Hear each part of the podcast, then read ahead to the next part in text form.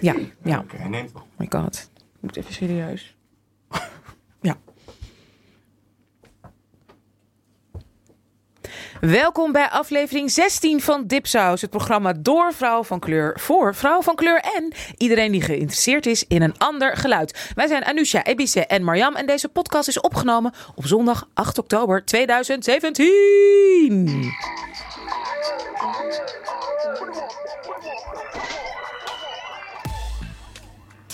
Yes, we zijn er weer. En vergeet je niet te abonneren via dipsaus.org. Daar zie je de relevante links naar iTunes, Stitcher, Soundcloud en overal waar je eigenlijk naar je podcast eh, wil luisteren. Um, en last but not least, abonneer je op onze nieuwsbrief vol leuke artikelen, show notes, waar wij uh, fan van zijn. En daar zitten we ook uh, wel eens leuke playlists in. En dit, deze nieuwsbrief gaat echt muzikaal worden. Ook al een beetje in onze, in onze aflevering vandaag. Yes. Goed, vandaag, vandaag, wie hebben wij vandaag in de studio? We hebben Amal Ahaag, zij is curator. En we hebben Senami Awulu, cultureel programmeur. Jullie werken heel veel samen. Jullie hebben samen gestudeerd in Leiden. Gaan we straks yes. over horen. En jullie zijn vriendinnen van elkaar. Welkom. Dankjewel. Dankjewel. Fijn dat jullie er zijn. Nou, we gaan met hen, met jullie, in deze aflevering praten over hoe zwart zijn in Nederland vormgegeven wordt. Door bijvoorbeeld Afro-Caribische en Amerikaanse perspectieven. En wat betekent zwart zijn in Nederland als je continentaal Afrikaans bent, zoals wij hier eigenlijk allemaal, alle vijf aan tafel. Vandaag, vandaag doet Marokko mee en mag, mogen, mogen we vandaag bij Afrika horen? Ja, als jij jullie toestemming gekregen. Zeker. Als je wil. Uh, jullie willen precies. Thank you. Maar goed, hoe wordt zwart zijn dus gedefinieerd? En Ebise, dit is een onderwerp naar jouw hart. Vertel. Ja, want um, de reden waarom ik uh, heel graag wilde dat we dit onderwerp gingen aansnijden was, I think, a couple of weeks ago ging ik naar een screening van I met een vriendin van mij en toen kwam ik jou tegen.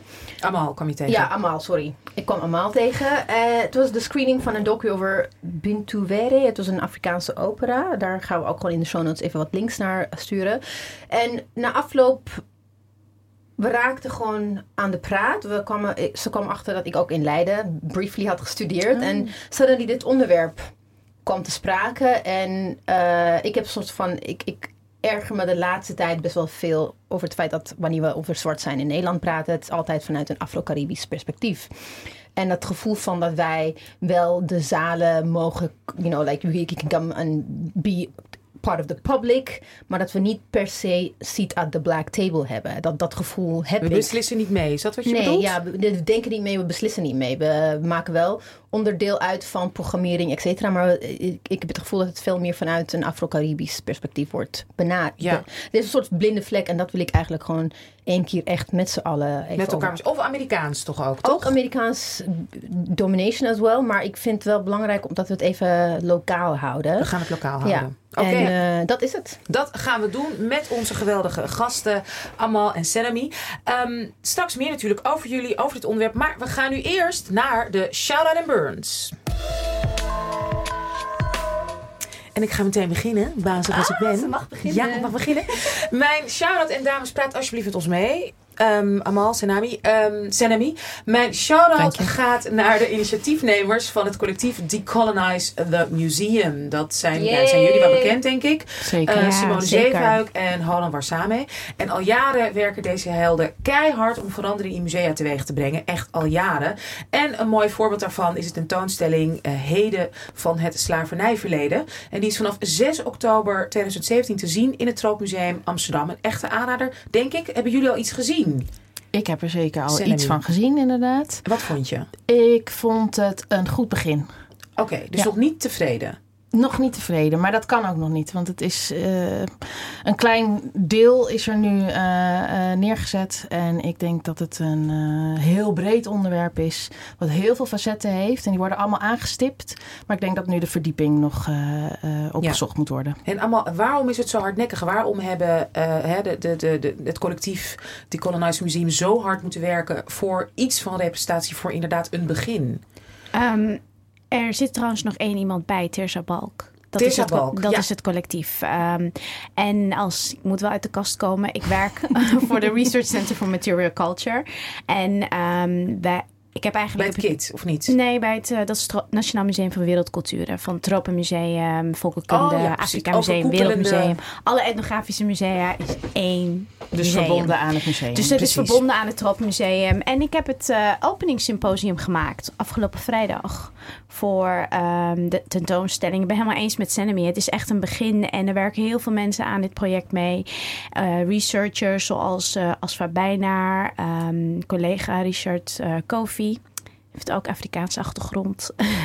en ehm, er zijn, het, is, het is denk ik wel essentieel dat mensen zoals ehm Hodden, Tirza, ehm, ehm, Simone wel heel kritisch zijn geweest. En vanuit een activistisch perspectief dit hebben aangekaart.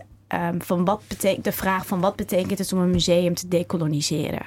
En ik denk dat als Wayne Modest en ook eh, Laura, de oud-hoofdconservatoren, er niet waren geweest, dan was dit überhaupt niet mogelijk En geweest. waarom dus zo hardnekkig? Waarom is het zo lastig om te decolonizen, om te verbreden, om te Omdat het geen issue is voor de mensen die er al jaren zitten. Het is, het is voor hun iets nieuws, wat voor ons eigenlijk al eh, jaren speelt. En gewoon Realiteit is. realiteit echt is, is voor hun iets nieuws en geen noodzaak. Terwijl Dus- iedereen zegt altijd, oh, de, de musea mogen voller, eh, waar blijft iedereen? Dan zou je toch denken, nou, dit is toch heel makkelijk om meer ouders, meer mensen, meer kinderen Meer mensen van kleur te je- trekken naar de musea. Je, je vraagt wel dat mensen ook. Je kunt niet decoloniseren zonder ook de mindframe en, en de manier van denken en referentiekaders binnen een instituut te veranderen. Dus dit gebeurt tegelijkertijd. Ik, ik zie het bij ehm, dit museum gebeuren van dat er intern is er ook een decolonisatie bezig. Dat mensen op teksten moeten letten en dat er genuanceerder over wordt gesproken.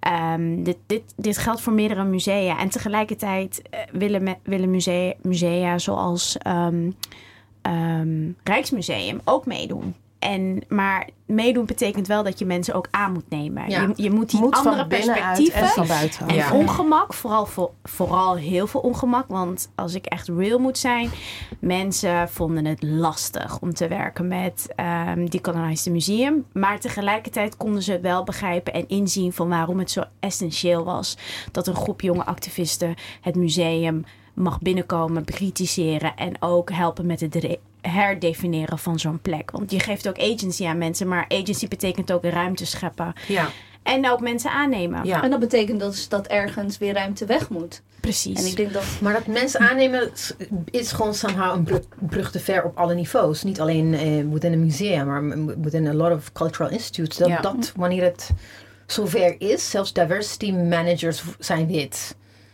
Omdat, omdat het dat- in ja, sorry. Nee, zeg maar. Nou, omdat toch heel vaak privilege gaat eigenlijk in de essentie om... Nou, je hebt tien appels. ehm, en, en één groep mensen heeft er acht. En als je niet meer appels kan maken...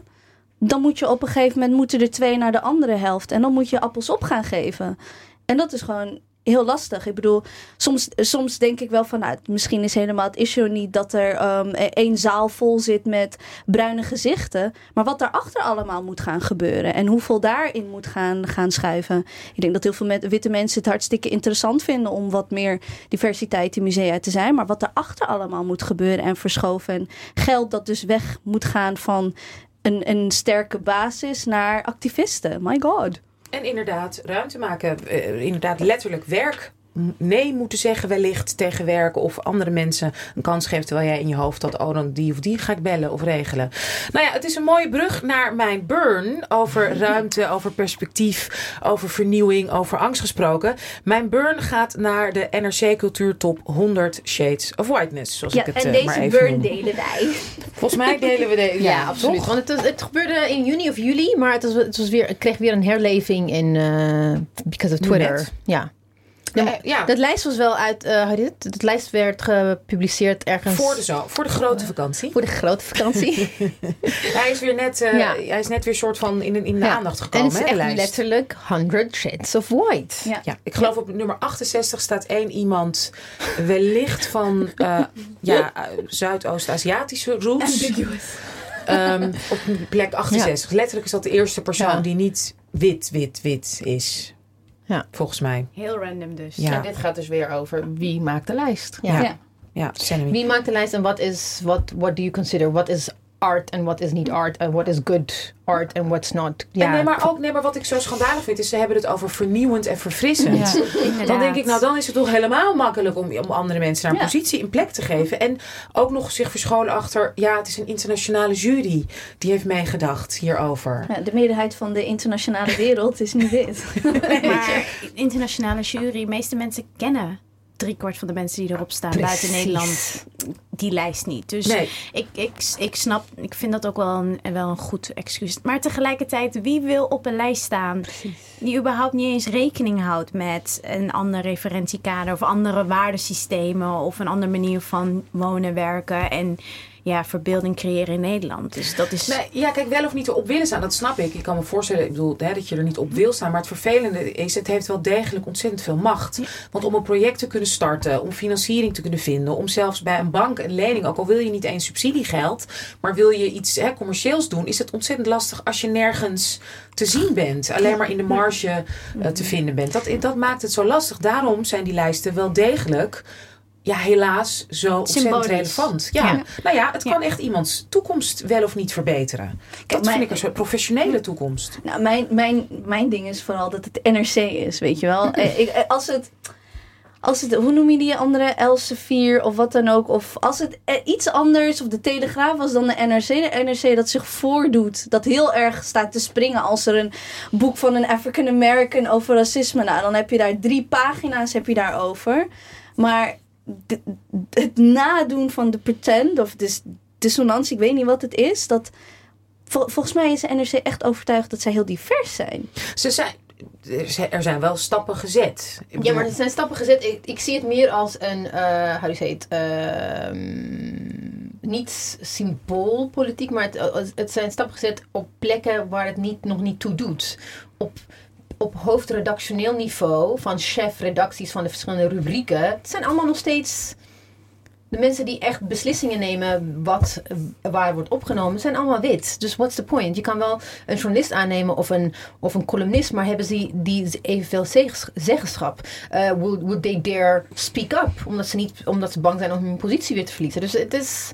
Wat voor stappen zijn het, het zijn dezelfde soort stappen die misschien tien jaar geleden zijn genomen en twintig jaar geleden zijn genomen. Het is allemaal Is het not water- good enough. Is het water naar de zee dragen, Cinnamie? Nee, nee, nee, want ik zou niet zo pessimistisch willen zijn en denken.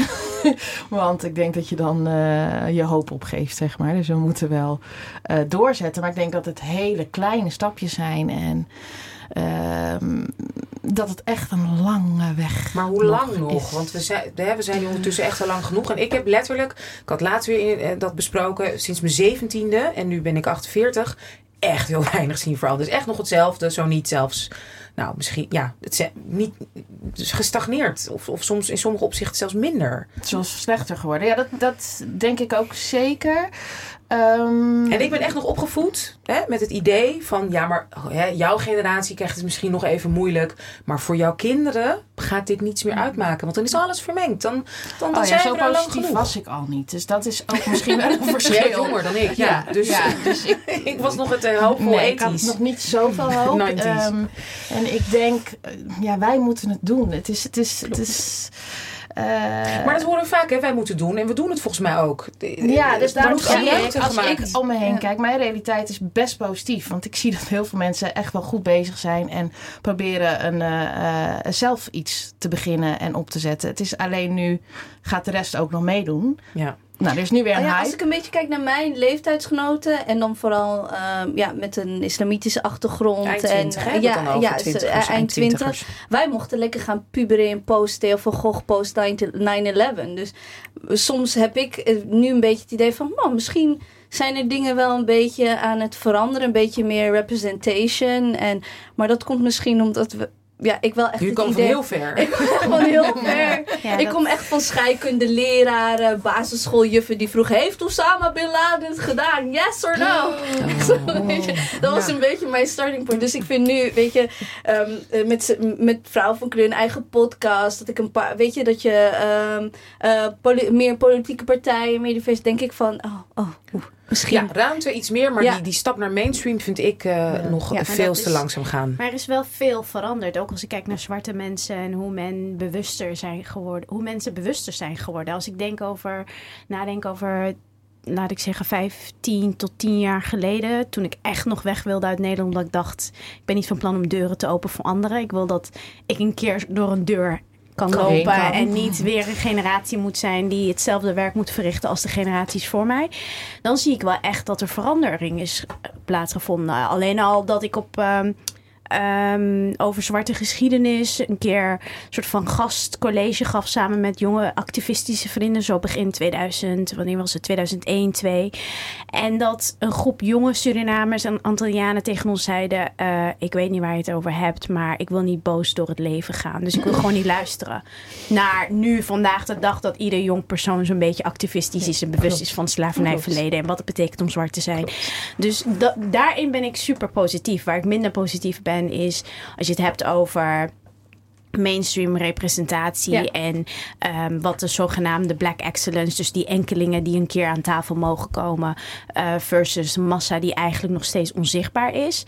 En ik begrijp ook goed eh, ehm, wat jij vertelt over is, islam, eh, Mariam, want ik kom daar natuurlijk ook, mijn familie is moslim en die dubbele soort van eh, eh, weight van zwart zijn en moslim zijn en ook dealen met na ehm 11 september ehm, het, het En dan zwart zijn en dan zwart zijn, ja, gemeenschap in Nederland. Dat, dat ook nog, maar echt dealen met van, ja, jullie, jullie mensen hebben het gedaan. En, en, ehm, en Bewijs maar dat je niet zo bent. Precies. beetje, dat is een beetje Ja. je hele, wat je je hele leven moet gaan doen tijdens eh, ha- MAVO, HAVO. Bewijs maar dat je het wel kan. Weet je, bewijs maar dat je niet wilt opblazen. Weet je, dat is dan Ja. gewoon zes jaar. En ik deel dat heel erg van. Ik heb vijf jaar lang alleen maar zitten te plannen om hier weg te gaan. En juist dacht ik van, hé, maar wacht even, ik kan ruimtes creëren, toch? Ik kan hier ook wat eh, bewegen. En dat is eigenlijk een beetje de enige reden dat ik ben gebleven. Nou, gelukkig ben je hier nog steeds. Eh, en daarover gesproken, want jij hebt volgens mij... eh, Wat heb je nou? Alleen een shout-out of alleen een burn? Ik heb alleen een shout-out. En, shout-out. en ik wil het eerst even laten horen. Het is van Guess Who. Er is niemand in de wereld die zoveel om je geeft als ik. En er is niemand in de wereld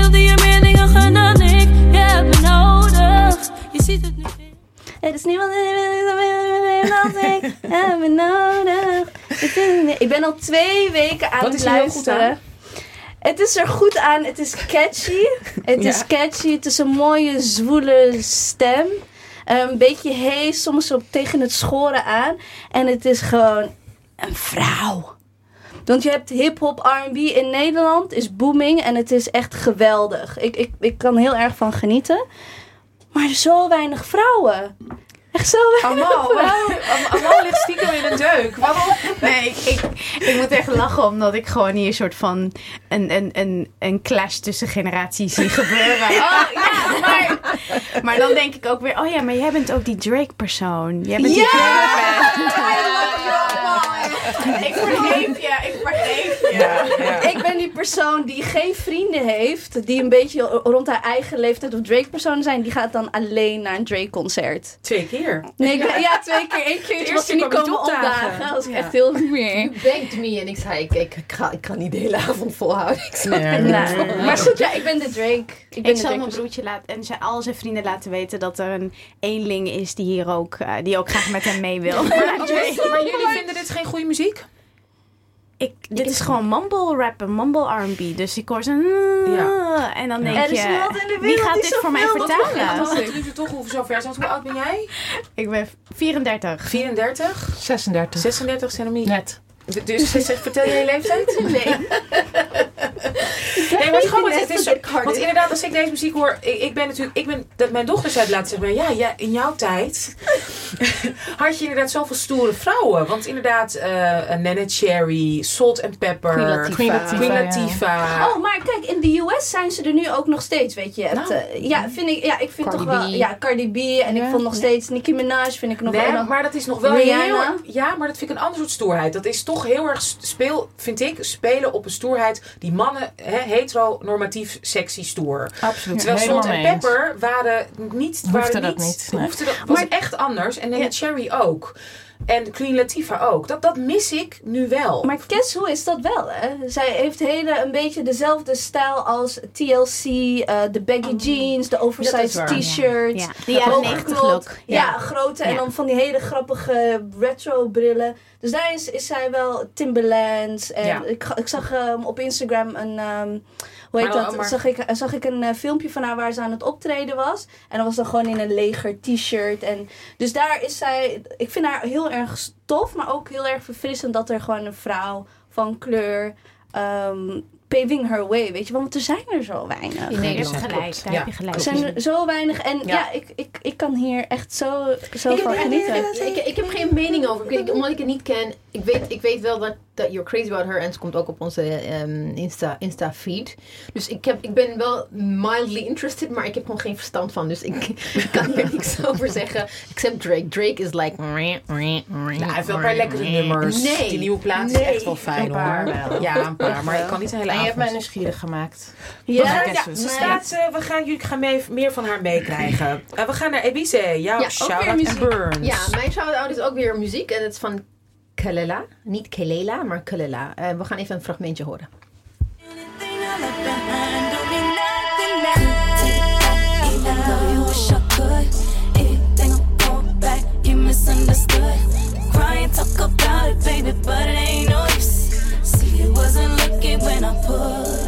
Ik zie kritische blikken. Amal, Senemi. Ja, like. Like? Like, not like? Ik mag niet haten op Ethiopiërs. Even voor de duidelijkheid, we horen straks meer over Amal is Somalisch. Ja, want eh, Kelela is, eh she's Ethiopian American. Ze heet eigenlijk Kelela Mizane Christos, maar dat gedeelte van haar naam wordt niet, eh, want het is ingewikkeld. Duurt te lang. They're, they're probably like, fuck it up. maar en het is nieuw R&B. Hoe, hoe zou je dat definiëren? Het is Net zoals R&B. eh, FK Twigs. En daarom, ik hou er echt heel erg van. En ik, I think I fell in love. Twee, in 2015 hoorde ik, eh eh, what was it? ik heb het hier opgeschreven. All the Way Down hoorde ik van- haar EP. Ik was echt helemaal verliefd geworden. En het feit dat she was Ethiopian maakte het extra fascinerend. Kijk, zij gaat naar The Weeknd. Solely because he's Ethiopian. Oh ja. No, also because it's dat like R&B. It's Ja. classic. R- Ik ben een R&B chick. kunt 90s niet R&B chick. Ik haat dat Ja, maar nummer. toch wel herkenbaar. coming, I Nee, die zingt. Oh, dan kan ik hem echt wel slaan ja. gewoon. Ja, very annoying vuist. Ja, very annoying, maar hij heeft ook echt die Echt klassieke, annoying. sexy, gewoon R&B. The way it was supposed to be. Not, Gewoon this Ethiopian. New, new stuff. Ze bedoelt gewoon Ethiopian. Nee, niet Ethiopië. En oh, also Heeft er wel mee Oké, maar hier. heeft zich heel goed voorbereid en allemaal aantekeningen. Kom, werk. Nee, maar dat is het. Dat- ik heb niet zoveel. Dat zijn gewoon andere dingen. My burn. Daar, daar ben dan ik heel goed op voorbereid. It's burn time. Het is Ibiza burn time. Ja, ik, mijn burn is Rutte 3. Oh, ja. Nieuw kabinet. Maar Ik ben gewoon in met name Ik ook. D effing 66. D66 needs to go down. Shut down. Echt. Ik ben nog in ontkenning over een nieuw Want wat is er gebeurd? Ik ga het nu echt heel goed. eh, ik moet dit gewoon heel Ja, goed. eh, graag. Wat ze gedaan hebben is dat eh, ze het nieuwe kabinet ontneemt vluchtelingen met een verblijfsstatus. In de eerste twee jaar mogen ze geen, eh, ze hebben geen recht op bijstand, zorg en huurtoeslagen. Dus je creëert in feite een second class citizenship. En de reden die ze gaven was om literally de boze burgers tevreden te stellen. Ja. Niet vanuit een recht, eh, gevoel van rechtvaardiging of anything, maar purely om eigen achterban eh, de stemmers gewoon tevreden Ja, wat te was stellen. je, dat was echt een hele heftige quote. Ja, eh, ik, ik las in, in de Volkskrant, was er, denk ik twee dagen, twee dagen geleden, een artikel waarin stond: De coalitie hoopt met de beperking van burgerrechten tegemoet te komen aan het breed levend idee onder Nederlanders dat nieuwkomers meer profiteren van de verzorgingsstaat dan zij.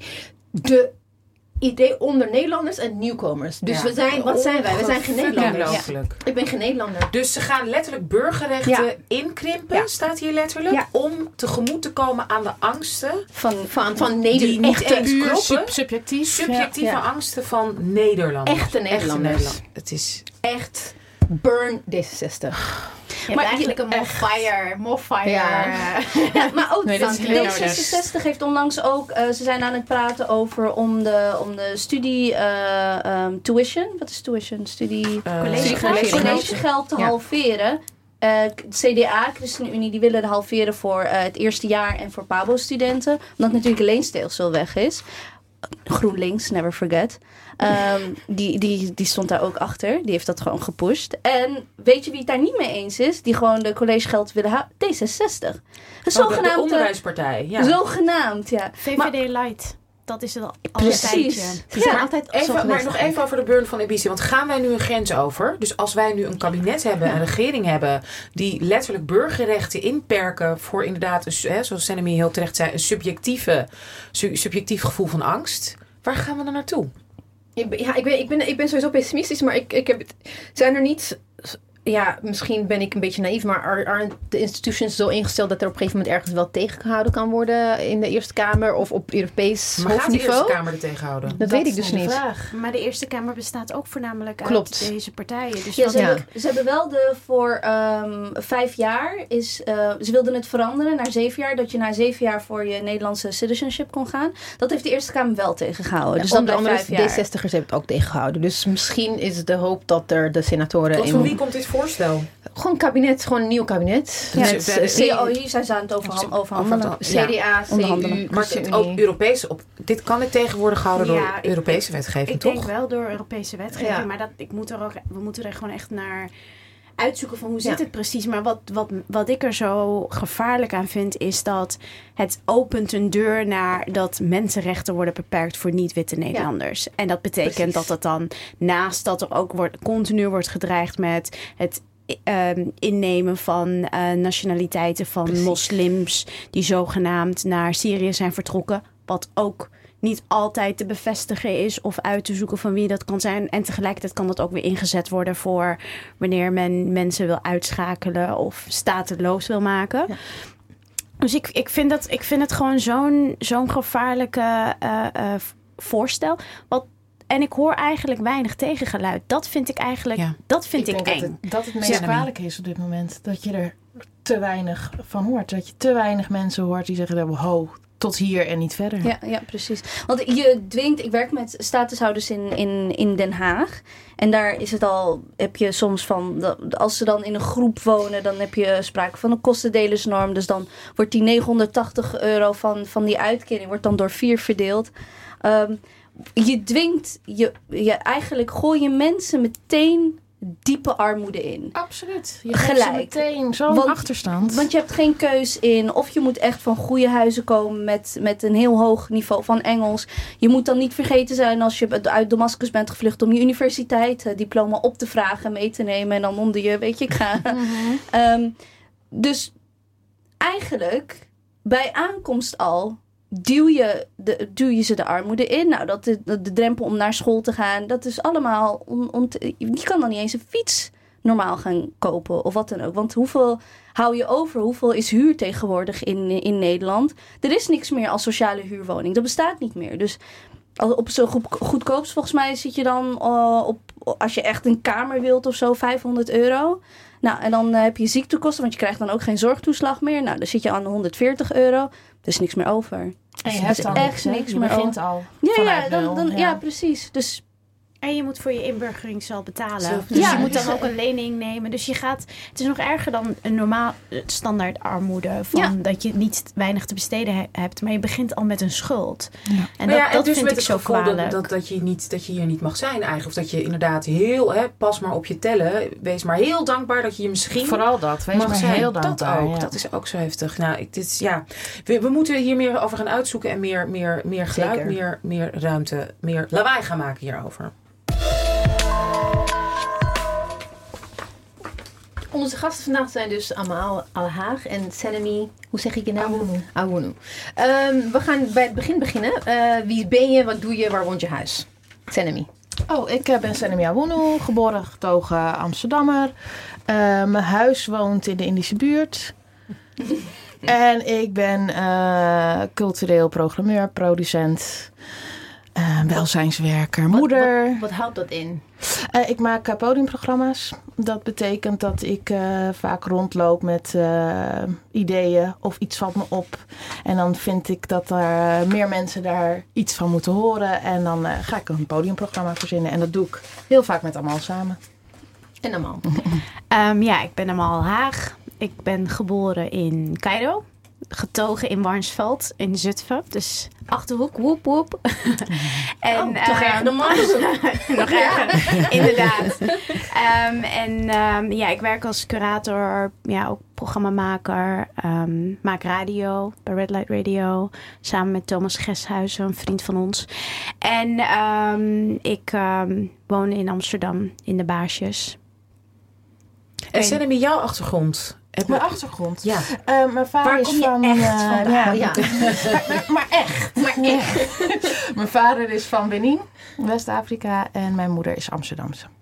En hoe is je vader, ja, de vraag die ik ook altijd hoor krijgen, hoe is je vader hier dan terechtgekomen? Ja, dat is eh, een mooi verhaal. Nee, die is op zijn, echt al heel vroeg op zijn achttiende richting Europa gegaan. Met een Nederlander die les gaf in Benin meegekomen via Frankrijk, via Spanje. En toen in eh, Amsterdam blijven hangen. En zijn je ouders eh, hier nog helemaal happy? eh, Zeker. Je vader heeft natuurlijk veel, ook de veranderingen. alles meegema- meegemaakt hier. En ja, hij, hij heeft het eigenlijk nu moeilijker als toen hij hier kwam. En hij vindt Nederland veel moeilijker geworden dan toen hij hier in de jaren zeventig en wat is, wat, wat, wat, wat de mentaliteit, als voorbeeld? de Ja. mentaliteit vooral, hoe mensen op hem reageren. Wat hij toen natuurlijk ook heel veel heeft meegemaakt, maar nu, ehm, het is allemaal onaardiger, harder, lelijker geworden. Ja, zo- En, eh, Er was meer nieuwsgierigheid, denk ik ook. De exotisme Ja, eh, en het van de jaren zeventig. tolerant zijn van de Nederlanders was iets meer waarheid dan Ja. nu. Het was Oh, in ieder geval meer de cultuur. Ja, het was de in ieder geval een cultuur, soort op, ja. misschien wel opgelegd en met kritieken op. Mensen maar- waren sowieso aardiger tegen elkaar, denk Ja. ik. Gewoon eh, los van kleur. Maar dus ook opener. eh. En jouw ouders allemaal, hebben die ook een verandering? Zijn jouw ouders nog hier? Eh, mijn moeder woont eh, in Amstelveen en mijn vader woont in Londen. Dus, En heeft jouw moeder de verandering? Ja, zeker. Ik bedoel, mijn moeder heeft verschillende soorten veranderingen meegemaakt. De volle supermarkten. Van vroeger vond ze dat echt een shock van dat de supermarkt. Ze zei altijd: het is net een brug ehm, dichter bij de Sovjet-Unie. Van dat er half lege, voor haar gevoel, half lege supermarkten waren in, in Nederland. Heel veel dingen hadden ze niet. En tegelijkertijd heeft, hebben wij, ja, we, ze heeft het echt meegemaakt. Van hoe je wordt behandeld op straat als eh, zwarte moslimvrouw. Eh, met een eh, headwrap. En eh, hoe dat vroeger anders was, vergele- in een dorp zelfs. En hoe dat nu in Amsterdam, nog in Amsterdam, Amstelveen, heftiger is. Waar woont ze in Amsterdam? Mijn ouders wonen ook in Amsterdam. Maar mijn moeder is bevriend met jouw moeder. Kidding. You're kidding, hè? Dat was dus mijn volgende Ja. vraag. Waar, kennen ja. mijn ouders gewoon elkaar. Alle Oost-Afrikanen kennen Ja. elkaar. Nee. nee, maar je moeder heet toch Lydia? Ja. Niet? Ja, mijn moeder is bevriend met jouw moeder. Dat, weet ik dan wel weer. Hè? Dat wist ik dus niet. Oh, ik ga met mijn moeder praten. En hoe hebben jullie zwart zijn van- vanuit huis eh, meegekregen? Hoe, hoe, heb je, hoe hebben jullie dat, is dat gedefinieerd thuis ooit? Hoe is dat gegaan, Senami? Ik weet niet of het gedefinieerd is. Het is. Dus, dus dat is iets organisch wat je eh, bent, wat je meekrijgt. Eh, En hoe? eh, ja, de, de- je, je kan het niet ontkennen. dus eh, ik denk, eh, de cultuur is bij ons thuis heel erg aanwezig. Mijn moeder omarmt mijn vaders cultuur ook erg. Dus eh, thuis was het in beelden, in verhalen, in muziek, in eten, in... Nou, eh, mijn vader is een van de eerste Benezen in Nederland geweest. Dus eh, heel veel Benezen die in Nederland aankwamen hadden ons adres. Dus die kwamen als eerste even bij ons langs. Eh, dus ja, je, het is overal om je heen En ben je, zijn jullie terug geweest? Ben jij, ben jij er geweest? Zeker, ja, En? ja. Als kind al. De eerste keer was ik negen. En het gekke was, ik kwam uit het vliegtuig en ik dacht meteen, "Oh, ik ben thuis. Echt Heel waar? raar. Het is ja, ik weet niet wat het was. Ik kan het niet uitleggen. Het was echt zo. Dus eh, ja, we voelden meteen, eh, meteen goed. Het was iets wat ik hier had gemist in die negen jaar dat ik hier woonde. En ik, het, ineens was ik compleet, zeg maar. Omdat Wauw. je dan gewoon... He- Ik herken dat ook heel erg toen ik voor het eerst naar Cameroen ging. Heeft het jou geholpen toen je, hoe heeft het jou geholpen toen je weer terugging naar Nederland als kind? Want ik, ben- ik ben later gegaan voor het eerst. Dat heeft mij heel erg gesterkt. Hoe was het voor jou als Oh, voor negenjarige? mij ook zeker. Eh, het Afrikaans zijn was alleen maar binnenshuis bij mij. Dus eh, nu ineens was het overal om me heen. En dat sterkte mij natuurlijk toen terugging. Dat het dus eh, niet iets is wat alleen binnenshuis gebeurt. Maar dat ik dat ook buitenshuis mag zijn. En eh, mag omarmen en uitstralen. Dus dat zeker. Eh, ja. En Amal, jij, hoe- ben jij terug geweest? Of hoe oud was jij toen je hier kwam? Of ben je hier geboren? Ik ben eh, op mijn zesde, zevende naar Nederland gekomen als politieke vluchteling met mijn ouders. En eh, mijn broertje en mijn zusje. En ehm, ja, wij zijn echt thuis. We zijn wel echt opgegroeid met een best wel pan-Afrikanistische eh, state of mind. Dus mijn ouders. En ik bedoel, ik ben, echt, ik ben ook opgegroeid in wit-Nederland. Dus het was meteen, je was exotisch, je was het speciaal. En tegelijkertijd, wat ik altijd heel interessant vond, nu terugkijk, was voor mij waren de andere mensen soort van exotisch. In de zin van, ik moest in het eerst... Ik kwam in groep drie en ik zal het nooit meer vergeten... maar ik dacht dat mijn hele klas familie was. Want Van iedereen elkaar. was blond. iedereen was blond. En ik zei tegen mijn moeder van... En het heeft jaren geduurd voordat ik achterkwam dat twee meiden gewoon niet familie waren... maar dat hun beide namen met een C begonnen. Claudia en Carlijn. Dat, dat soort namen vergeet ik niet meer. Maar ja, thuis kregen wij eh, deels... Ja, natuurlijk de Somalische cultuur mee... maar eh, mijn moeder zorgde wel altijd van dat we als we teruggingen naar school ook antwoorden hadden waar we achter konden staan, waarin we ons gesterkt voelden.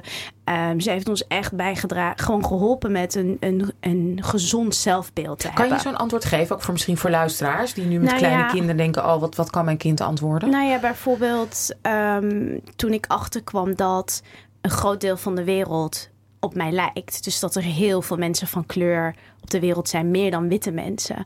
Dat was. Ik, ik bedoel, ik had een andere instelling. Hè. Ik, ik kom uit een. Ik was, kwam op mijn zevende, dus ik was deels al gevormd. En ehm, want iedereen vroeg dan op school aan mij, maar hoe komt het dat jij zo eruit ziet? Of waarom heb je dit soort haar? En toen ik terugging naar huis, maar hoe komt het dat ik dit, een ander, ander haar heb? En toen zei mijn moeder van ja, maar. zeven- 85% of zo van de wereld, ik weet niet ze noemde dat zoiets van de wereld, is een persoon van kleur. Witte mensen moeten eigenlijk blij zijn dat zij nog niet gemeleerd zijn al. dus haar hele houding was een beetje Ja. van. ehm, het verbaast mij dat zij denken dat, zij het dat ze een centrum zijn. Terwijl de rest van de wereld eh, van kleur, voor een groot deel van kleur is. Dus dat, dat was het idee dat er zoveel mensen op de wereld op je lijken. En dat dit een uitzonderingspositie is om een, een blond haar te hebben. Dat is best wel exceptioneel. Ehm, Dat was- sterkte Dat sterkte mij als, als kind. En dat was voor mij ook wel... Mijn moeder zegt altijd over, over 30 jaar is iedereen bruin. Ja, Hey, maar was en, het maar zover.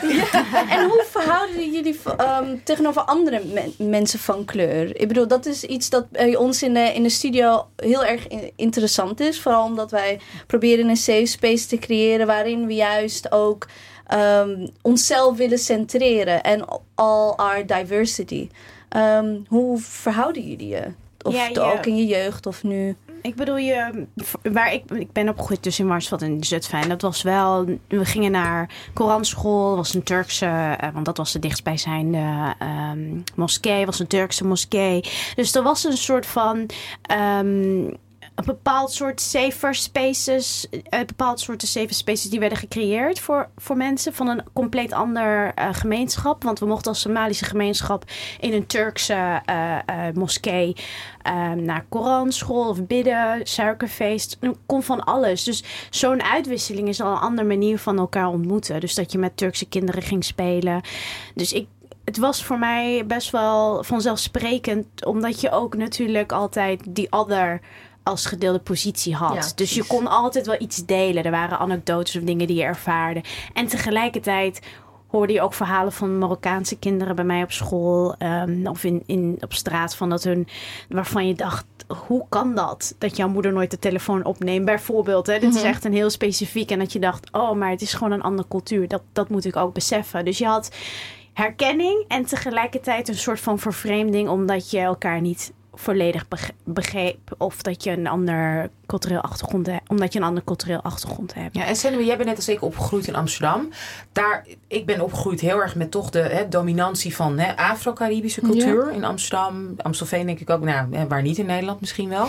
Hoe, hoe heb ja, jij... maar ik denk in Amsterdam veel sterker. Want daarin verschillen Amals en mijn achtergrond hier in Nederland heel erg. Dus daar hebben we vaak ook wel gesprekken over. Want ik moest me heel erg verhouden tot de Suriname. Laten we het de dominantere cultuur zeg maar benoemen, eh, de Surinaamse eh, gemeenschap.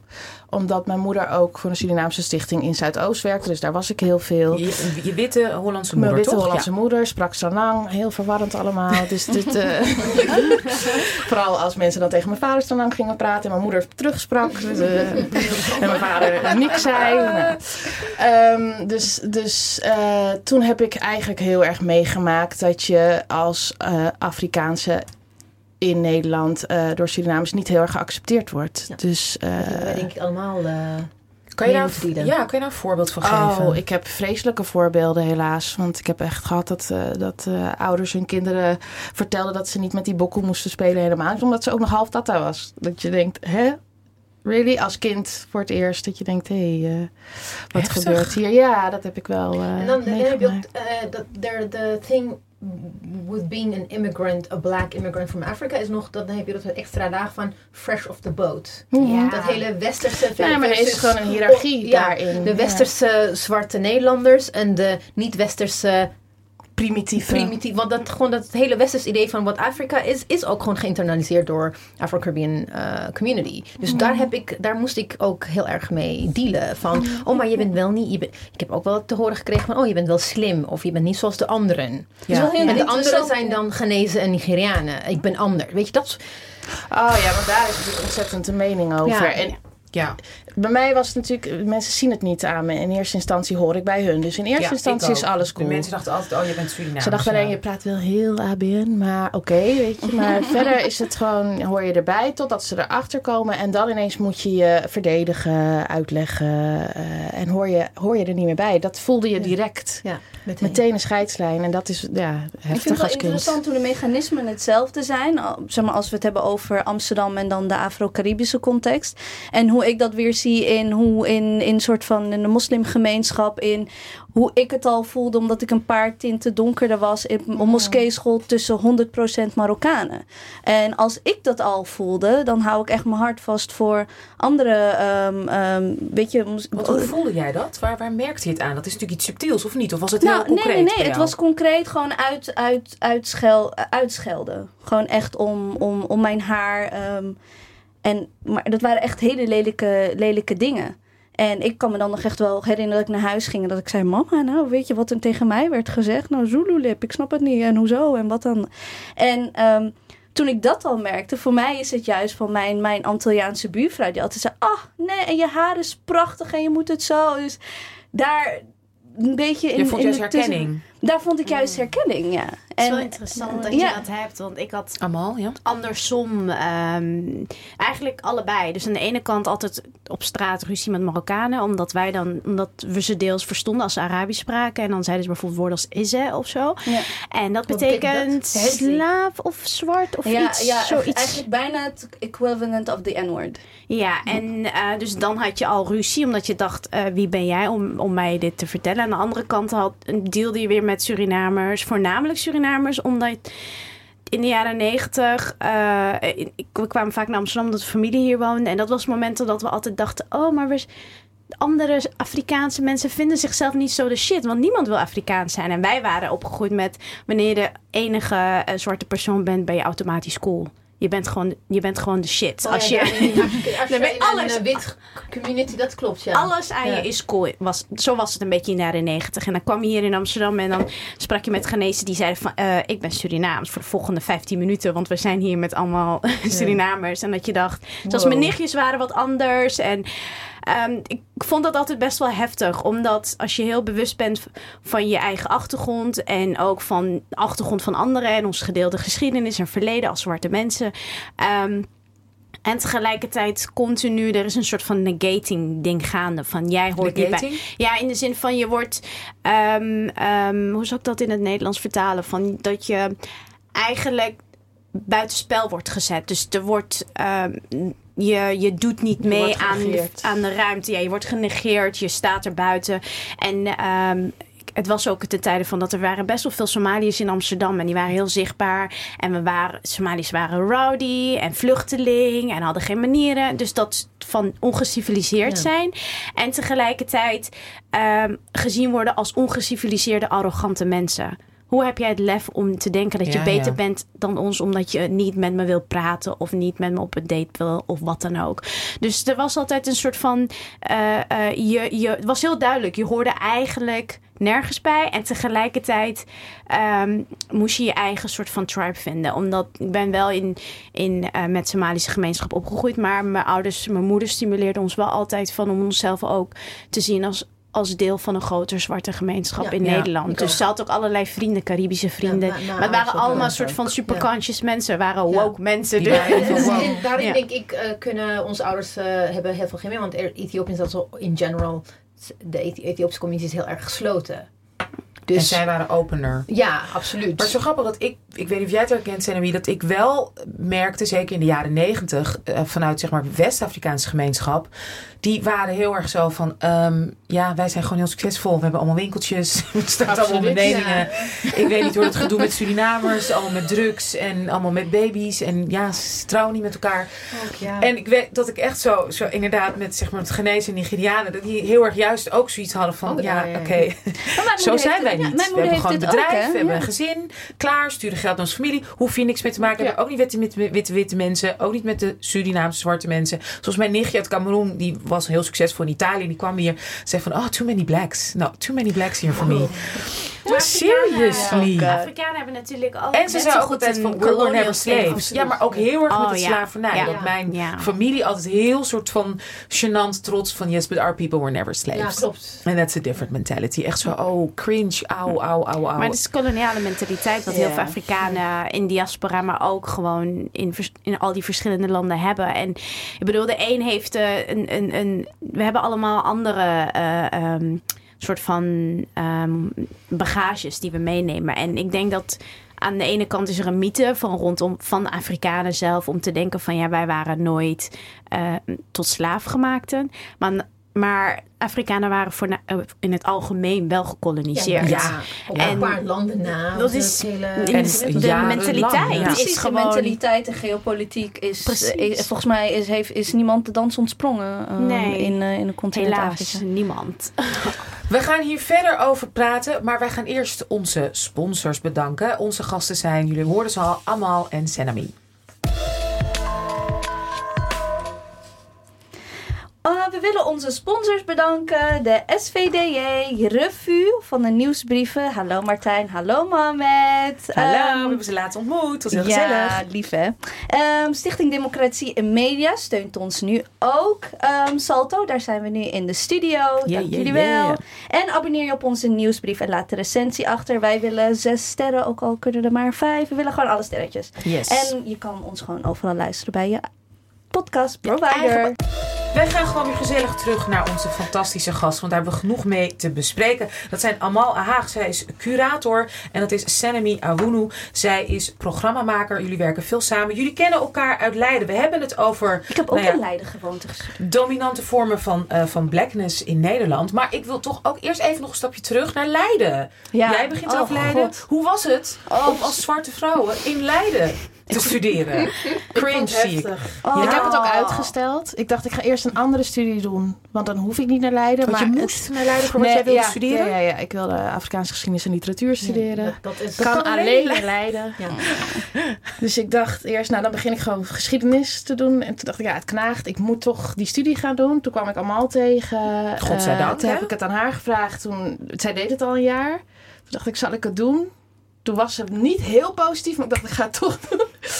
Ehm, maar ik vond het heftig, Leiden. Ik vond Oh het ja, ik heb nu ook heel erg contrast. de neiging om je handen zo aan te raken. Zo van, we did it. Maar wat maakte dat nou heftiger dan gewoon alle andere undecolonized eh, Ik studies? vond het gewoon een cultuurverschil. Maar uit Amsterdam komende he- helemaal. Het is daar echt... eh, studentenleven is daar eh, nummer één. En echt wit, wit, Ja. wit, Maar wit. kan je daar dan niet lekker in integreren? Zo van als je maar student bent? Ik heb er gewoond. Ik weet niet waarom. Het was een soort van. ehm, die studie kom je in, eh, in combinatie met zo'n stad waarin een deel van. Het is ook een deels gesegregeerde stad. Aan de klas, klasse-wise. Dus je hebt de hoogopgeleide, rijke Leidenaars. En dan heb je de laag. Gewoon laaggeschoolde um, arbeidersklasse. Je hoort gewoon alleen maar aan, aan de accenten van dat dat, dat er een klassensysteem in de stad is. En voornamelijk wit. En bij die studie wat ik er... Ik, ik had eerst dezelfde studie in, eh, aan SOAS. Ik had dat een maand volgehouden. Maar toen van, moest een beetje... Ik had het gevoel, ik was 19 en toen dacht ik van... Oh, ik moet kiezen tussen eh goede Somaliër zijn... en goed voor mijn familie ehm, bereikbaar zijn en beschikbaar zijn... versus je eigen weg kunnen bewandelen. En, ehm, en in zo'n stad als Londen... waarin de helft van mijn familie dacht... Oh my god, you're gonna die in King's Cross. Dus waar, die, waar de universiteit, waar SOAS zat... had me een jaar gekost om daar op te komen. Dus ik was eerst super blij, want dat was, was een van de beste dat scholen. dood, zou gaan? Nou, omdat toen, toen het tijd begin 2000 was eh, ehm, King's Cross, dus een deel van Londen waar ehm, de Universiteit van Londen zat, ehm, was best wel een gevaarlijk Ja. deel. Oh, echt? Super Ja, ja, crimineel. Ja. waar campus zat. En mijn studie, ik bedoel, ik was diep, diep teleurgesteld daar al. Had ik moeten weten Leiden toen, voordat ik terugkwam. maar er was één Ghanese jongen. Ja, er was één Ghanese jongen en die was een soort van upper class black. Dus ik, ik, het voelde hetzelfde als toen ik op Atheneum zat. Dus ik dacht, oh, dit, dit, dit wordt niets. En ik ben teruggegaan naar Nederland. Ik had mijn moeder gebeld en die dacht, oh my god, dit, dit is vreselijk, maar kom maar terug. En ik kon alleen maar die studie in Leiden doen. Maar de type witte Nederlanders die die studie doen zijn twee, drie soorten, toch? Zijn, en Oké, één, één, Ja. is, zijn de gelovigen. Zieltjes dus die redden in zieltjes Afrika. redden in Afrika. De ja. Jezus-liefhebbers. Witte verlossers. Witte verlossers. Ehm, en eh, die voornamelijk taalkunde studeerden. Dus dat was al een soort van iets waar je vraagtekens bij moet zetten. Twee waren romantische types. Die dan een geliefde uit Oeganda, eh, Ghana, eh, Congo hadden. En die dan een soort van die importeerden naar Nederland. En dachten, goh, laat ik die. Studie, Ja. Grenzeloos verliefd. En de derde waren een soort van de mensen die dan meer eh, voor ehm, overheidsinstellingen wilden werken, ambassadekant, NGO. eh. en dan had je de uitzonderingstype van en mensen met de Afrikaanse achtergrond die dan super excited waren om meer te leren over Afrikaanse continent, geschiedenis, cultuur, literatuur, et Politiek. cetera, politiek. Maar wat je, wat je tegenkwam was, er werden de meest racistische dingen gezegd. De meest, Door de door de docenten. docenten en Daar studenten. begint het is al. heel Alles- neocoloniaal, Bijna alle Super studen- eh, docenten zijn Ja. ook wit. Dus daar begin je al De leiding is wit, docenten zijn wit, ja, natuurlijk. Ja, We hadden ja. één Ghan- Ghanese professor Ja. en een Tanzaniaanse professor voor Swahili. Well, she was not my best friend. taal.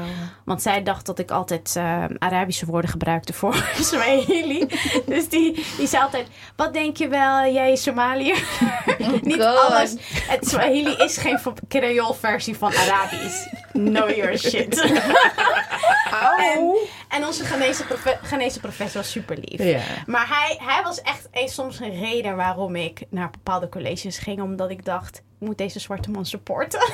Dat was echt zo heftig daar voor hem. Maar wat mij opviel bij wij, hè? Ik bedoel, als we hem spreken, hij eh, zit er al jaren, dus, dus ik durf niet voor hem te spreken, maar wij, ja, hadden maar, wel, maar eh, nu heeft hij het door, want ik was onlangs teruggegaan. Ik, had die, ik heb die studie niet afgemaakt. En het knaagde altijd. Dus ik ben tien jaar later, of ongeveer tien jaar later, teruggegaan om het af te maken. was nog erger. Maar nu kwam ik eh, die professor tegen en hij had. ehm, ehm, er was een moment van dat hij hoofd van de afdeling kon worden. Maar uiteindelijk heeft de universiteit gekozen voor een witte professor. Ook hoog, eh, eh, als hoogleraar van, van ehm, Afrikaanse talen en culturen. En je zag, je voelde bij hem dat zijn hart. Er was iets in hem gebroken. Een soort van zijn spirit was soort van broken. Dus ik kwam hem tegen en toen dacht ik: Oh, wat erg. De, en hij is een van de experts, eh, een van de bekendste experts op het gebied van Afrikaanse taalkunde wereldwijd, volgens mij. Wauw. Dus het is niet zomaar iemand. He knows his shit. en, maar, en eh, hij zit daar vast. Die man moet toch weg daar dan? Zou Ja. ik ook zeggen, inderdaad. Nee, maar als je, if you're tenured professor, het is lastig hoor. Ja. Wauw. Wat gaat want niet. ik dacht er komt een happy end. Allemaal. Nee, Leiden, Nee. Leiden is bekend, ook Nee, eh, history, Leiden knows no happy history-wise is, is Leiden ook bekend eh, om, like, they're very colonial, neo-colonial. Ja, dat alleen al in, Ja. in de stof die ze geven. Mm. Het is ook super koloniaal. Dus dat is ook nog eens heel heftig. En je medestudenten, die zijn vanuit een ander startpunt begonnen. Dus eh, ja, daar level je niet mee. Omdat zij gewoon alles happen wat er gezegd wordt. En jij denkt bij jezelf, wacht even, ik heb een hele andere ervaring. Ja. Dus er wordt Ja. over je gesproken. Ik, is dat anders als we kijken naar zeg maar Amerika, hè, Afro-Amerikaanse studies? En als we hè, even de brug ook maken naar die hegemonie binnen de, hè, de, dus de zwarte cultuur. Nou, het gaat, het gaat een beetje om dat. dat we, we hebben een heel goed voorbeeld van een beetje het karakteriseren. En we willen dat een beetje gebruiken als startpunt van: oké, verhouden ook een klein beetje internationaal. Dus we hebben, ik heb een fragment gekozen van Eddie Murphy. Zo cringe. I, if I ever get married, I have to go off to the woods of Africa and find me some crazy, naked zebra bitch that knows nothing about money. She got to be butt naked on a zebra with a big bone in her nose and a big plate lip and a big fucked up afro. An afro, afro got like Angela Davis see it and go, God damn, that's Nou, dit is een fragment waarvan ik me echt nog steeds kapot schaam dat ik dit, ik denk voor het eerst tien jaar geleden of zo zeg, en me rot heb gelachen. En dat ik dacht van, oh, wat, wat grappig. Maar eigenlijk, waar we het over hebben net en de mechanismen van, weet je, de, de, de, de, dat er een verschil is tussen vluchteling zwart zijn en hoe we uh, verhouden tot elkaar. Ik dacht dat dit wel een beetje het, de, de, bijna heel, heel in your face en heel expliciet uitlegt van. Oké, dus zo de- denken we dus een klein beetje. ehm, Niet een Ook- klein beetje hoor. ja, zo, ja, e- enorm over. En ook Over over elkaar. Afrika, ja. Maar ook die, die don't, daar, wij kijken, wij consumeren allemaal heel veel African American culture. Ehm, en ik kan, ik kan heel, een heel groot deel van mijn puberteit was, was het wat ik consumeerde. Eddie Murphy comedy. Dat je dat op een gegeven moment ga je dat in, weet je, it internalizes. En, ehm, en ik moest toen, en ik heb toen wat opgeschreven van, do African lives matter dan? Als we dat, want er is een in, in African, eh, want Anousha had bijvoorbeeld een voorbeeld van eh, Dear White People, waar wat een super woke serie, waarvan je denkt van, ah ja, en dan Goed voorbeeld. goed ja. voor, en dan gaat het mis met een African Het is gewoon een student. trope. Het is echt de de classic African drama met een random African accent. En maar hij komt uit zelfs een Kenia. nepland. Oh, Ja. nee, ze zeggen wel En nee, Kenia, hij komt, dat, dat is maar- Black Panther is een nepland, Wakanda. Oh ja, dat is Black Panther, Wakanda, ja. Maar ook bij Scandal. Zijn Ja. Het ene nepland na het andere. Afrikaans nepland. Maar goed. Jouw vraag naar de, naar de dames. Ja. Ja, eh, is, daar, is, daar ook een, is daar een verspiegeling in, ook in Nederland? Of is dat echt een heel apart... Het is, het is, ik bedoel, wij consumeren allemaal dus die zwart-Amerikaanse ehm, beeldcultuur. Ik bedoel, niet alle zwart-Amerikanen denken zo. Maar die beeldcultuur en beeldvorming. En tegelijkertijd sluit het ook deels aan bij wat Caribische, eh, eh, Surinaamse mensen mee hebben gekregen natuurlijk. Kijk, ik bedoel, in, in, tijdens de slavernij ehm, hadden, me- hadden ze wel voor u, in ieder geval goed voor gezorgd om mensen zo te brainwashen dat ze niet zich relateren tot Afrika of dat Afrikaanse cultuur überhaupt in geheim eh, in, bewaard moest worden. Dat wat men, men kon bewaren. Maar wat ik, wat ik altijd lastig hieraan vind was, voor mij was de reality check was toen ik ehm, in, in de VS, in New York, de eerste paar keren dat ik daar was geweest en dat een zo'n boho, black boho, bohem- bohemian ehm, dame tegen me zei: Ben je wel eens in Afrika geweest? Dus vanuit niet aan mij vragen: wat is je achtergrond? Dat is dan misschien iets, iets van, van het EU, dus van Europa. Om, om altijd aan mensen te vragen: van waar kom Ja. je vandaan? Maar zij zei. Dus ze ging me uitleggen van ehm, wat Afrikaans zijn is. Vanuitgaande dat iemand die op mij Een lijkt. African American Ja, een African American in Brooklyn op zo'n Afrikaanse markt. Dus Ja. dat al vol ligt met stereotyperingen van wat Afrikaans zijn is. En dan loop je daar als iemand eh, met een Afrikaanse achtergrond. En dan, zij was niet de enige. Op die dag hebben meerdere mensen tegen me gezegd: Oh, dat ik zei nou, ik ben Somalisch. Oh ja, jij, dat haar, dat, dat, dat is niet Afrikaans. Er werd continu aan je verteld van waarom jij niet Afrikaans bent. Ehm, en toen was ik ook 14 jaar jonger of zo. Dus ik was super, eh, super radicaal. Dat ik dat zei van... Ja, maar jullie willen je kings en queens shit aan me verkopen. Maar als we allemaal kings en queens waren... dan wie waren, wat waren de rest? Ik bedoel, kings en queens hebben mensen nodig om over te regeren. Dus dat was, was altijd een soort van wrijving. Dat je... ehm, aan de ene kant heb je dus zoiets van Eddie Murphy. Dus dat hele stereotyperende Ja. van die neppe Afrikaanse eh, accenten. En wat ik er heel kwalijk aan vind, is dat zwarte Amerikanen domineren ook zwarte eh, perceptie van zwarte cultuur wereldwijd. Dus Ook dat in Afrikaanse landen ook in. Afrikaanse landen. ik bedoel dat ik was in Somaliland onlangs en dan heb je allemaal jonge Somaliërs die dan Joe en al die heel veel Oost-Afrikanen zijn liefhebbers van de R&B van de jaren Ja, 90. Dat is gewoon alle bruiloften. Ik heb altijd on. gezien Ja. via die zijn erg leuk boybands en zo. En dan hoor je continu een N-woord. Dat je dan denkt, eh, Weet je nog, we zaten oh, in onze ervaring. bus Tanzania. van, van Tanzania. eh, Dat is de Nairobi naar Dar es Salaam. En toen vroeg iemand aan me, are you a nigger? En ik keek hem al aan van, hoorde, hoorde ik dit nou? Een- een- Ja. Een, een Tanzaniaanse- Kenia- Keniaanse man. Keniaanse man. Are you a nigger? Maar gewoon heel... Vrolijk en blij. En hij bedoelde gewoon, are you African American? Want hij dacht dat dat het woord was voor zwarte maar- Amerikanen. d- Ja, ja. Maar het was een goeie, goed, goed ding voor ons. Want Heel wij hadden een heel discussie gehad over de N-word. En dat je dan... En ik was heel radicaal. En we hadden het soort van continu erover. We hadden altijd heel, best wel goede gesprekken toen we in Oost-Afrika waren. Want voor mij was het een beetje als thuiskomen. En Sandy had zo van... oh, een heel Waar ben ik in? Afrika. En mensen wisten wat... Heel ik was- Ik ben in Oeganda geweest, dat vond ik ook wel zo anders. Want dat is al iets meer, Iets, iets meer ja. connotatie met West-Afrika. Ja, maar ja. dat vond ik al zo anders. Ja. Ik weet dat een Congolese eh, een buurvrouw, die, was, ehm, die had een goedkope deal en die was naar Marokko. En zei ze, jullie witte Afrikanen. Ik zo. Het is wel zo dat in Ethiopië ook, eh, like, Middle Eastern people werden ook als French aangedaan. French is like foreigners. Het is een verbastering van foreigners. Van French is white. Dus in die zin maak je niet een verschil tussen Caucasian en, en Middle Eastern white. Weet je, white Ja. is white. Dat, zo, zo, zo, zo was... eh, dat is de perceptie van whiteness in Ethiopië. Het is pas hier dat je dan het verschil tussen wel en niet een Turk, wel en niet een Italiaan of Spanjaard of whatever. Weet je, dat is een heel andere. Dus in die zin waren inderdaad Noord-Afrika, ja, white people, de Arabs. Ja, in Cameroen ook. Want mijn Ja. broertje, eh, ik, ik, ben, ik zie er heel West-Afrikaans uit hè, qua mix. En mijn broertje minder. Die heeft een andere neus en een smaller gezicht. Maar die werd dan heel erg ook daar gezien als, oh, zo Arabisch. Oh, unfortunately. unfortunate mix, weet je, was hij dan. En ik werd dan gezien oh ja, zo hoort het. Lekker plat, lekker rond, weet je, plat neusje. Dat was wel heel verfrissend. Want in Nederland is altijd, oh, je hebt zo'n mooi broertje. Want die ziet er veel westerser heftig. uit. Ja. Dus ik heb Ook altijd horen, ja. mooi, bloody boy. Nee, is ook prachtig. Maar dan kan niet.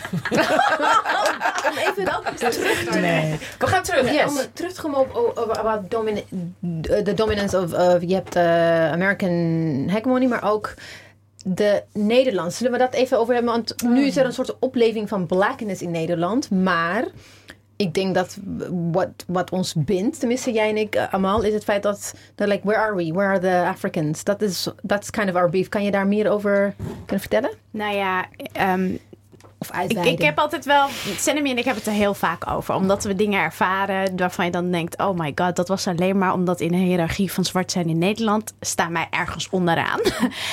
en ehm, Leg even, wat, wat, hoe, zit, hoe zit volgens jullie die hegemonie in elkaar? Nou ja, ik, ik denk dat in Nederland Surinamers zijn één. Antillianen spreken minder goed Nederlands. Dus die zijn twee of drie, ergens ertussen.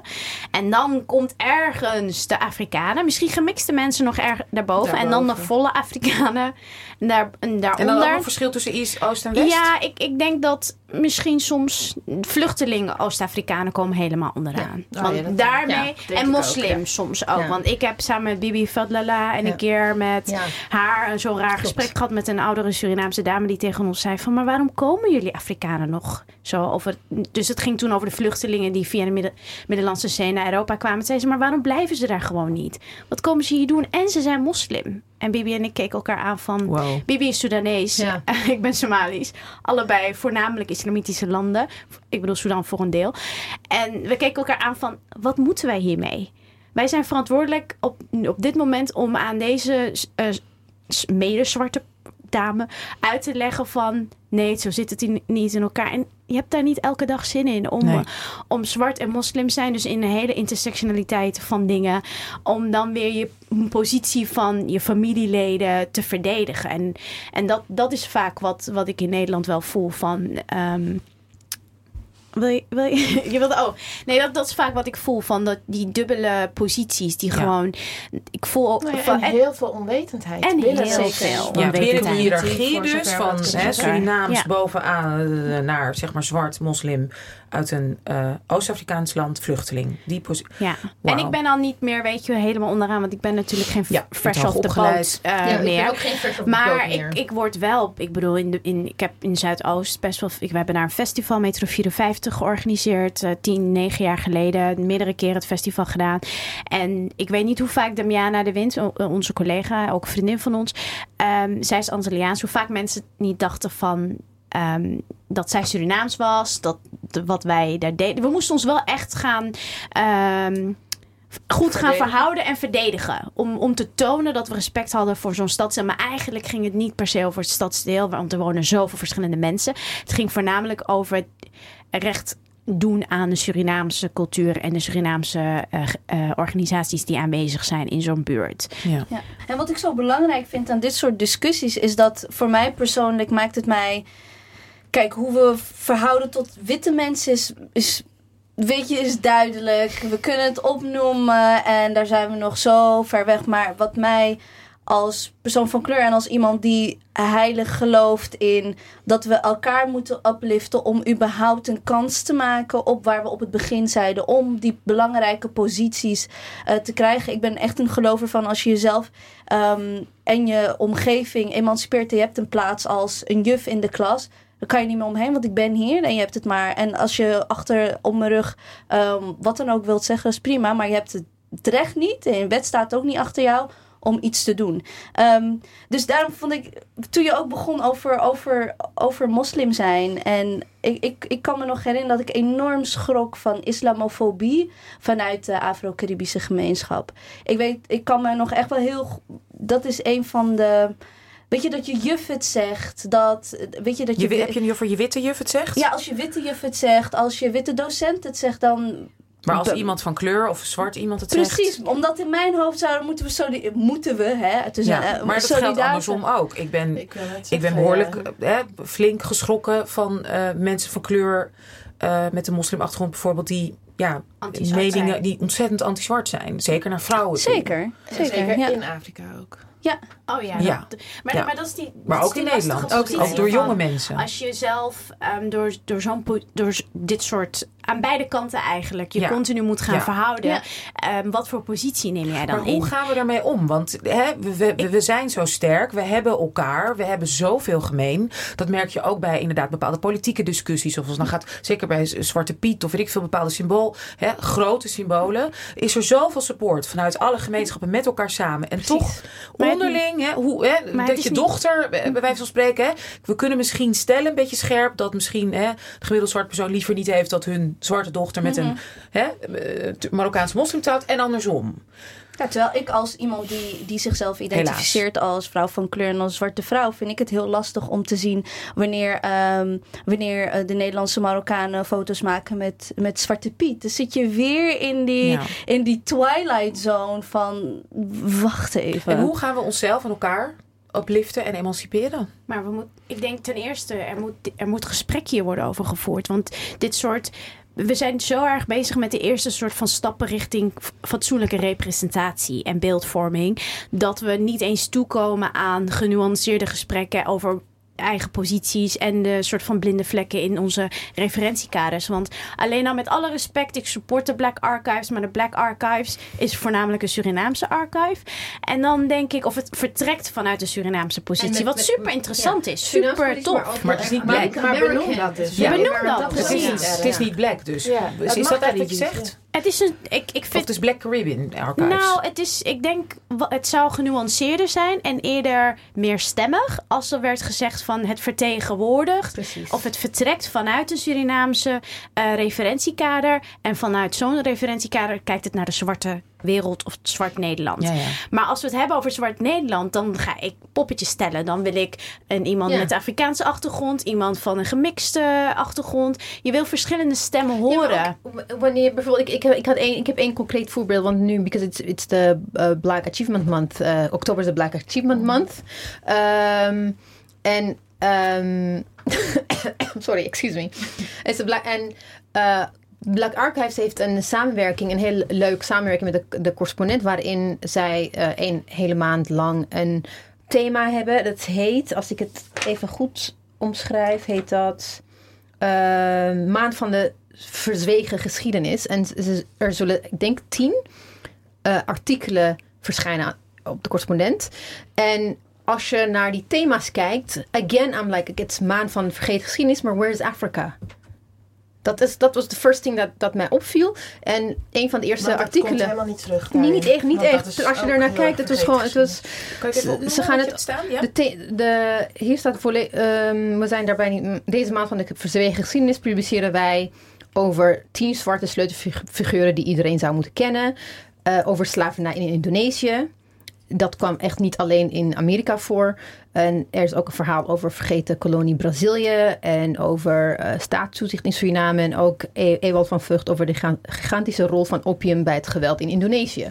Opium. where did this, de tot slaafgemaakte ki- come from? Also come from. Ja. No, no, where, Ja. did they, come- where were they taken from? En de relatie tot Ghana. En, ik en bedoel, ook met een, Ne- Ghana. dat is Nederlandse, al- een Nederlandse relatie tot Ghana. Ik bedoel, eh tot slaafgemaakt werden vanuit Afrika. Ja, ja. Nou, dus dat, dat onderdeel mist gewoon. En ik snap niet dat dat gewoon nog steeds een blinde vlek is. Ik snap dat. Ik, heb, ik, ik, snap het gewoon ze in. zijn goed bezig. Alleen Ja, ik denk wel klopt. dat, dat misschien ook ah, mensen van andere Afrikaanse achtergronden dan juist hen ehm, ehm, een bericht moeten sturen. Of in ieder geval, er, er moet Ja. meer Ja, gesprek daarover worden gesprek, gevoerd. meer representatie, En meer ook geluid. elkaar, want een Ja. call-out of kritisch zijn betekent Nee, niet dat ik, dat ik je niet Maar- support. Nee, want daar moeten we ook vanaf. Nee, precies, maar dat is.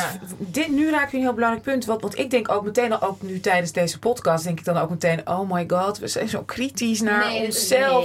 mogen, nee, nee. maar goed, het is mijn angst. Mogen we dit wel doen? Oh, witte mensen gaan natuurlijk naar luisteren van, nou, ze kunnen Zie zelf onderling. Oh. Weet je, er is zo weinig ruimte.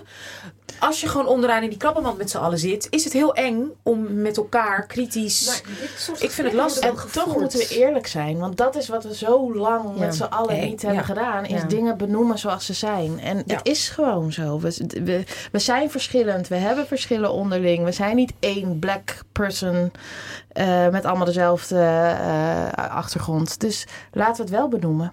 En ook hoe we het tegen elkaar doen. Ja. Nee, maar op één, wat, één ding wat ik even wil eh. We kunnen ook gewoon. Kijk, we hoeven niet het wiel opnieuw uit te vinden. Back in the 60s, 70s, tijdens de anti-koloniale beweging in Afrika, je had, you had the, the whole Pan-African movement en de negritude, especially the negritude movement, waar eh, French, Caribbean, eh, nee, black, hoe, zeg ik het heel, hoe, hoe leg ik het goed uit? Je had zwarte denkers. Ja, Uit dat- schrijvers. Caribische schrijvers Ja. en eh, black, ja, en black thinkers from uh, like Af Van continent. Ja. die samenkwamen om, om dat hele negritude movement. Dus uit te dragen. Dus Uit we te kunnen dragen. samenkomen. Dat hebben zij laten zien. Ja. Maar daar moet je wel voor eerst eh, de, dezelfde discours hebben. Je moet zelf... nee, maar ik bedoel meer van bijvoorbeeld wanneer we een lijstjes maken van belangrijke zwarte mensen. Waarom niet de Thomas Sankara's en de Kwame Nkrumah en, en Ja. al die an- Frans Fanon. Die worden gewoon somehow vergeten. Nee, vergeten. Oh, niet ja. echt. Ja, Frans Fanon als Caribier die in Afrika werkt. Hè? Dus dat is Exactly. wel fantastisch. Ja. Ja. ja. Die, Noord-Afrika. Heel Even, even de tussen slijden. Afrika. Oké, dus dit is, dit is eigenlijk to be continued and also maybe to be started. Ja, dat Ja, denk ik ook. zeker. Deze gesprekken, dit met elkaar. Ehm, Oké, ik vind dit eh, een mooi, mooie conclusie voor dit deel van het gesprek met onze twee fantastische gasten. En meteen een mooi moment om naar onze DDD's te gaan. Weet jullie wat dat is? Nee. Oh jawel, ik weet. Ik luister, dus ik weet het. Ja? Wat is het dan? Kijk, Kijk, niet zo de. DDD. De DDD staan voor dansen, drinken en dipsausen. En dan is... Ja, het was drinken, de, de dansen en dipsausen. En dan is dipsausen, is wat wij eigenlijk doen samen met Arzo Aslan en Sada Norhusen, is constant appen met elkaar, screenshots, Veel. heel veel. Al meer al twee jaar. ja, ik, ik reed gisteren van Den Haag naar Maarsen en toen eh, stond hij op 128 berichten. En dat is echt 40 minuten of zo. Eh, maar ook veel te lange audio messages, vooral van Sarah. En, eh, wel een en prachtige stem, die zijn wel altijd heel fijn. Ja, en dan dat lachje. dus we ge- geven jullie drie opties. En dan moeten jullie kiezen met wat jullie willen doen. Willen jullie allebei, allebei apart een Nee, keuze maken? leuk. Ze moeten wel met elkaar eens zijn. Dus jullie moeten oh, wel ja, uit jullie moeten oké. Dat Oké. wordt interessant. Ja. Alright, de eerste is Seven Alias. Ken jullie die? Oh, oké. Seven Nee, alias? wel. Allemaal? Nee? Ja, ja, ik weet Ik weet wie Ja, is, ja. ja. Oké. Ik, ik kan niks aan mijn gezicht doen. Die, die, die gaat die meteen in een bepaalde stand Ja, staan. precies, precies. Tijd voor botox. Ja. Martina Gooselik. Jullie moeten even uitleggen wie dat is, want ik weet het niet. Zij is de she's Hoofd, weet ik veel, curator geschiedenis. van ehm, Rijksmuseum. Rijksmuseum. Nee, nieuwe directeur geschiedenis of zoiets. ja. Ja. En Zadie Smith. Zo, dat kon allemaal Dus met wie gaan jullie? Ja, Je dus ja. moet ja, één dus- van de drie met één van de drie doen. Samen. Dus jullie... Zadie, Stephen Alias en die eh, Martina van de directeur van de White People's eh, Museum. Ja, die, die had... eh, Eh, en wat was het? Dansen, drinken? Oh, dipsausen. Dus dat is heel veel appen en contact. En inderdaad voice messages. En misschien samen tripjes naar Parijs. En, Ja. En foto's van decolletés, van en je eigen Londen. decolleté. Ja, precies. en over relaties. En Tips. Tinder, denk ik. Tinder Dat denk swipes. jij. Lijkt me goed. Sandy ze- heeft het opgeschreven en ik denk dat, dat we uit. er dat we eens zijn. Vertel en verklaar. Met Zedi gaan we dipsausen.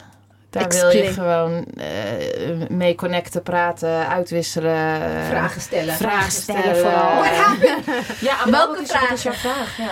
Nou aan ja, ik, ik denk dat, dat Sadie ook hetzelfde probleem heeft als eh eh, Pharrell. Dat ze op een gegeven moment post-black is geworden. Dus dat ze voorbij... Denkt dat ze Voorbij is, is. dus ja. dat ze een positie nu heeft verworven waarin zij De new black. geaccepteerd is in de witte wereld, maar niet meer kan herinneren of weet wat het betekent om aan de andere kant Ja. van zo'n eh, spiegel te staan. Dus Nee, maar ik vond het wel heel leuk dat op de reactie op Pharrell waren van... Hey, Pharrell, try to get a, catch a cab. Weet je? Ja, At klopt. 2 a.m. Ja, dat is waar, ja. Dus dat, als dat Zedie zo voor... Nou goed. Alright, ja. Seven alias dansen. ja, want Dan met hem wil je niet praten. East Africa.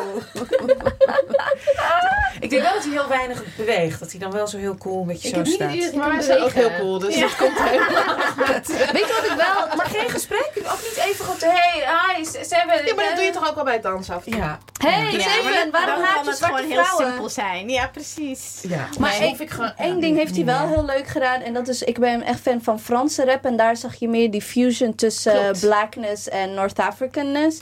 En hij is wel, hij heeft daar wel een leuke start in gemaakt in eh Merlish. En heel veel Marokkaanse woorden. Eh, maar ook gewoon volle zinnen. Maar ook één clip waar alle jongens een jabador aan hebben. Marokkaanse, zeg maar, jurk. Daar ging mijn hart wel sneller van kloppen.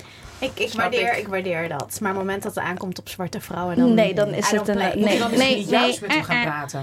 En dipsausen. Maar we- we- als we Nee, gaan dansen, dan, hoor, dan... Ik bedoel, ik heb helaas niet een stem dat dan weer luid genoeg is. Dus we kunnen het dan heel simpel houden. Dan van, hey, relaxte track toch? Goe- Goeie muziek, goede muziek. Meer wil je ook niet met hem bespreken op zo'n moment. hoeft gewoon niet. ik, ik vraag me af of hij namelijk, eh quote-unquote, gered kan worden. Dus dat is meer mijn vraag. Oei. Oké, oeh, oeh, oeh, oeh, we leggen hem neer, de vraag. En dan ga je drinken met... Martina, dingen de dingen. Ja? Gos. Met, met, met, Gosling. ja? Gosling? Met Ja. Van het VOC Museum? Nou, dat kan toch? Een kopje koffie? Moet daar niet gewoon heel veel wodka in dan? Met een koekje. Kalua, Eén koffie koekje. Kalua. Nou, dat was gezellig. Moeten we snel weer eens doen, hè? Wat vertelde jij nou maar? Ja, dat mensen altijd beginnen met... Nou, waarom zijn wij hier? Toch? Ja. En dan gewoon, nou, hè? En dan, hè? Hè? En dan denk ik, wat? Waarom zijn wij hier? Nou, we zijn hier bij één... eh, nou, het leek me wel leuk om... Wat? Nou, maar die, die nou en dan soms dat schoudertje erin. Nou, en dan denk ik, wow, wow, wow, wow. Maar gaan easy. jullie... Wat, wat, dan zit je op koffie. Wat, wat, wat zouden jullie met haar willen bespreken? Of inderdaad echt alleen maar de koffie? Waarom Rijksmuseum zo wit is. Maar dat is al een begin. Nou ja, en, En en, wit, wit blijft. Hoe- Want ze zijn ermee bezig. Laat, ze, er, is- er wordt gesproken intern volgens mij eh, genoeg over de issues waar wij het over hebben. En wat ze van plan zijn verder om dat Dus- te veranderen. Ze Maar hebben een waarop- zwarte conservator, hè, een jonge meid op eh, geschiedenis. Maar nu hebben ze een vacature. Ik had gehoord, via via, dat ze voor een vacature die ze hebben uitstaan. Volgens mij zouden ze iemand op gebied van slavernij aannemen. Ja. Maar ze hebben haar gewoon doorgeschoven. Dus dat heeft gezorgd voor extra goede PR. Maar ondertussen nemen ze niemand aan. Dat is in ieder Dus er is er geval. maar nog steeds één iemand. Ik bedoel, ik, ik, ik werk in die wereld. En hoewel ik niet nog steeds in de boel eh, stand sta, eh, moet ik wel zeggen dat er nog steeds één persoon is. Dus It's not enough. Zeker niet in It's het Rijksmuseum. enough. Het Rijksmuseum nee, is lekker nee. boegbeeld van... eh, Oh, was so boring. Lieve, lieve dames, wat was dit een fijne uitzending met jullie. Konden we maar voor eeuwig doorgaan. Uh, maar wij gaan uh, afscheid nemen van jullie. Helaas niet afscheid, maar even voorlopig. Maar echt to be continued, Dank toch? jullie Heel wel. graag. Dank jullie wel voor Dank jullie ervaring. Jullie bedankt. Voor delen. Dus ik wil ontzettend onze fantastische gasten Amal Ahaag bedanken en Senemi Awunu. Ik wil ook onze, hey, ja, de Virgin Ride van onze technicus bedanken. David Jolie, ik hoop dat je nog terug durft te komen bij ons. Eh, ik wil mijn hele lieftallige eh loves of my lives bedanken. Dat zijn Mariam en Ebise. Dankjewel, mijn naam is Anushin Zume. Wij waren, zijn en waren en zijn en blijven hopelijk altijd dipsaus. En eh, ja, geen, geen proost, maar wel... Bye